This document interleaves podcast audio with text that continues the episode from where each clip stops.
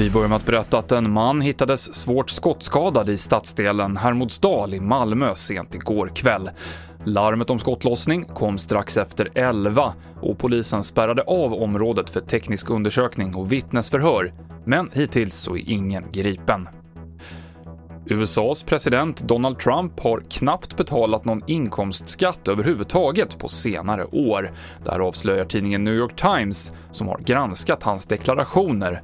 Själv avfärdar Trump det hela som fake news. Presidentkandidater brukar offentliggöra sina deklarationer, men Trump har vägrat under hela sin presidenttid. En gorilla anföll igår en djurskötare på en djurpark i Madrid i Spanien. Kvinnan fick allvarliga huvudskador och bröt båda armarna enligt djurparken och räddningstjänsten.